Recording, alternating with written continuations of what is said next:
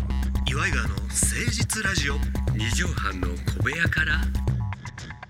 こんばんは岩井川の井川修司ですどうも奥さんあなたの岩井ジョニオです毎度ということで岩井川の誠実ラジオ2畳半の小部屋からのお時間でございます1月16日でございますね、あ一応十六日もはい、えー、2021年のこの日にん石原プロが解散されたという58年の歴史に幕があ本当なんかいまだに信じられへんよねいやいや本当だねそうだねそれぞれがもう今バラバラにおるんやっていうのあーがなんとなくそう悲しいなだから今の子たちも石原プロって何、みたいないやもしかして石原軍団を知らないかもしれない知らないあよね本当だねもちろん西部警察も知らないやろしまあでもいろんな軍団がねあるけどやっぱどんどん軍団でなくなっていくんだねほんまやな残ってんのなんやろいや今もう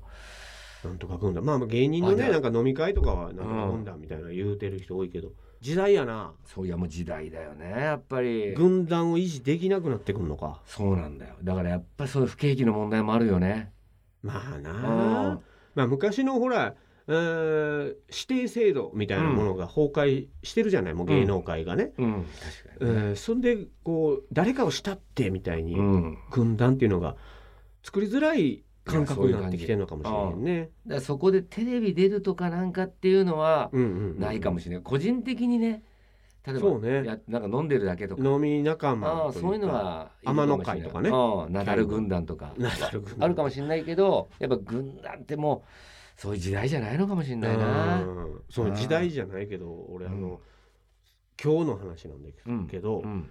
駅で電車待ってたんですよ、うんうんほんならなかなかこう目を引くギャルのお二人がおう歩いてきましてはいはい結構こう派手な感じの、10代なのか21人ぐらいゆうちゃみみたいな感じああだから多分綺麗な方なんやと思うんだけど、うんわーってこう来たから、うんなんとなく視界に入ってたんやけど、うん別に俺スマホ見てたし、うんほんならそのうちの一人がバーンって俺の肩叩いうんたのよ。うんえと思って、うんなんか怖っと思ってビクってなったらうん俺の顔見て「うんえ絶対マー君だと思ったんなのに違うしウケる!」ってで二人でめっちゃ笑ってんねんうん何まあマー君やと思われてんねん俺小松政夫さん違うやろ俺目細して「悪いね悪いね」とか言うてないのよあやってなかったの悪いねティートリッヒとか言うてないのあそう長い目で見てとか友達のマー君がおんねやろなああ 友達だと思ったみなんかマスクしてるしそうもう分かんなかっでたわ眼けだ鏡ねもかけてる帽子もかぶってるで多分似たような格好してるんやろマー君が。ああまあになんとかもこう線も同じぐらいだとかあったうんのねうん、で「上あマー君何やってんだよこんなとこで」みたいな感覚で俺の肩をバーン叩いてあうん謝らないんだねえあもう悪いと思ってないんだ絶対マー君だと思ったのに違うしウケるって言われて一息で一息でまあまあ確かにねまあお触り禁止っていうのはあだったらあれだかもしれないけど 禁止じゃないとこだったかうらねんなんかわか逆に俺あなんかマー君じゃなくてごめんみたいな気持ちにさせああそるうあ,、ねああれがそういうま若さなのかもしれないね若さってやっぱいいよね無う謀んでなんかこう有無を言わせない本当にもう私も全然あのあの時あの若さでやったことが一切できなくなっちゃ って本まあその代わりほら若い人にはない我々にはこう経験みたいなものが積み重なっていくわけじゃない当でも経験もやっぱ臆病にさせるからね深い言葉言うたよ始めてまいりましょう岩井川の誠実ラジオ二畳半の小部屋から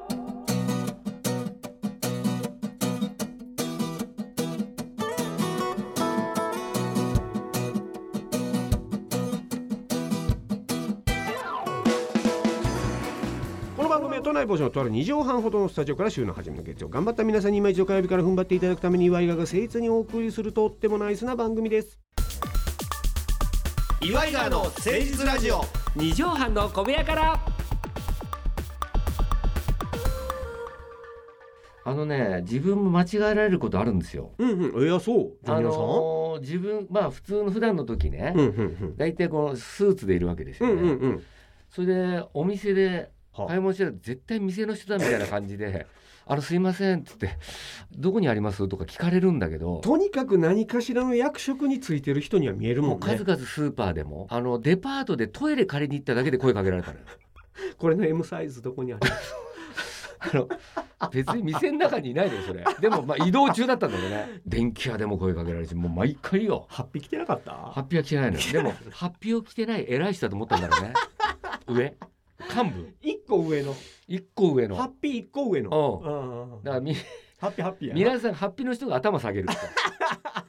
おるなハッピーの総括みたいなそうそうそうそうだからそれそっちだと思われるまあ結構ねちゃんと普通に教えてあげますけどね、あ僕違うんです、うんいやいやあのあちらあこちらですよとかそうそうそうそうそういうのは教えてあげますねああそうかはいお店の人間違われるあるあるあるなあるんですよ本当にまあ自分もあるしねうんうんうんなんか洋服屋さんとかであーなんかおしゃれな方が近くにおるからうんちょっと「あこれ」っつったら「あ、うん僕違います」って言われたこと あれ間違った方も顔真っ赤まあっかまなあるそうのどっねちもね向こうの方が恥ずかしいかもしれなあいの先生をお母さん呼びしちゃった現象ね、うんうすっんそうねそんなごい恥ずかしいさあ、えー1月16日本日はこのコーナー参りましょうそれでは一曲お聴きくださいということで話の良きところで FM のおディスクジョッキーのようにそれではここで一曲お聴きくださいと井川があー、うんジョニオさんにですね、はい架空のアーティスト名そして架空の曲名を振りますので、えー一節そこでうんうんうん歌っていただくというあなるほど無茶ぶりコーナーでございます。これどうなんでしょう1月16日ってもうだから、あーあれか共通うんテスあトそんなもう時期ですかねもう大学入学共通テストあー共通一時という言い方やなくなったんなですくなよね。ったのかええまあ我々ちょっとどっちも大学に行ってないもんでうんわかりませんよくわからないんですけどもうん受験シーズンがもうまあ今はもうまあ勉強してる方もいらっしゃるんでしょうけどでもまあ受験とか大変じゃないですか覚えてますなんかあー自分の受験シーズンいのや過ごし方おお覚えてる本当に今でもなんか泣けてくるっていうかね、何校まあだから高校入試やろね、うん何校受けたんでうすか、ん、いやあの一つしか受けなかっあ一個だけたもううん滑り止もうめ先生がもうお前だったら大丈夫だろうみたいなおうおうおそうういけるだろうって言ってあの別になんか滑り止めみたいなのも受けずにお金かかるじゃないでもねその時俺まあうちの母親にね、うん申し訳ないなって思ってるわけおいどうしたの、受験勉強の時に夜中遅くまでやったりするじゃない、うんうんうんそうするとさあのなんか夜食みたいのをわこう鍋焼きうどんとかねあわあなんかもう泣けちゃうでじ寒いからうちの昔の古い家だったかうんうらんうんその時とかにさ持ってきてくれんのよあでもさそほとんどその時にさあああの昔エロビデオとか何もない 時ねビデオデッキがまだ家にその時に友達のあのマサル君っていうやつがいてねあそいつのビデオ持ってたわけ、うんうんうんそのやつをカセットテープに撮っていやらしいいや喘ぎ声みたいなのが入そうっそうてる音だけをそれをこう聞いてうんこう、まあ、興奮してなんかたまにエロ本とかうんうんこう見たりとかちょしってと悶々たんだとけしど、ながらうんうんで母親が来るとわかるじゃない、うんうんうんそうするとそのこれ英語のテープ聞いてるみたいな感じでうんうんうんエロ本を教科書に書いてパッと隠書しいてあっててすぐ隠し「ておおありがとうありがとう」とか言ってんだけど、うんうんうんその時にもうこっからあ愛行が聞こえてくるわけよ。喘ぎ声を聞いてる息子にそう母は鍋焼きうどんだをから湯気の向こうに鍋焼きうどん持った母親が立ってる。これまたそういう時にも本当にあの時はお母さんうん本当に申し訳ございません。でも高校受かったからよかったでしそうょ。だよね,、うんそうだよねはい。まあお母さんもそういう頑張ってる子供に、息子にこうなんか作ってあげて持ってってあげるっていう喜びもあったのかもよあの罪悪感の鍋焼きうどんの味忘れてませ んよ。罪悪感の鍋焼きうどんっていいですねあなんーかニューシングルみたい なあそれで行く？ここで行か行くない行かないあそう。行かないんだけどもいやーそうなんですよ。だからああいう時ね、えーいろいろ一応でもやっぱそういう夜、ううん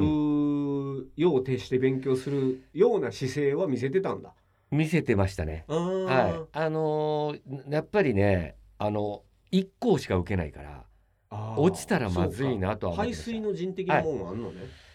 でもそれでまあ不思議なもんですよねあれ計算みたいな後からやるじゃないですか答え合わせみたいああなああああもう結構やっぱりそのうまくいったんですよねおうおう自分の山間じゃないけど当たってるベストが出たんだそれで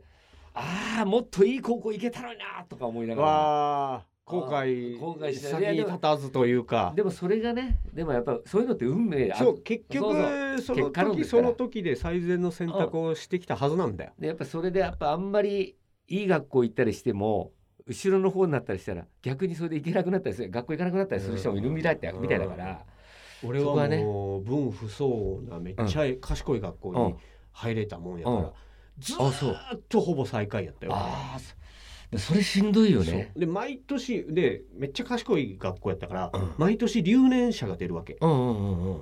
点が足りないとか、うん赤点が何個言うちゃったらもう自動的にうん落第やみたいな、うんだから毎年1個年上の人が降りてくるわけあーあなるほどねで1クラスやからうんうんうんで俺はずっとそこのボーダーラインにおったわけダブっちゃうっていねうんほんで友達がええ話やけど、うん友達が「お前が落第したらお前おもんなくなるやんけ」うんクラス別になって、うんうだかんらお前絶対落第すんなよ」っつってうんそいつらがうんテスト勉強用にまとめたやつとかを俺にこうくれてえうん「お前これだけ覚えたら何点は取れるから」みたいなんでええ協力して優しい俺を進級させてくれ毎たそあそううでみんなの力で俺は卒業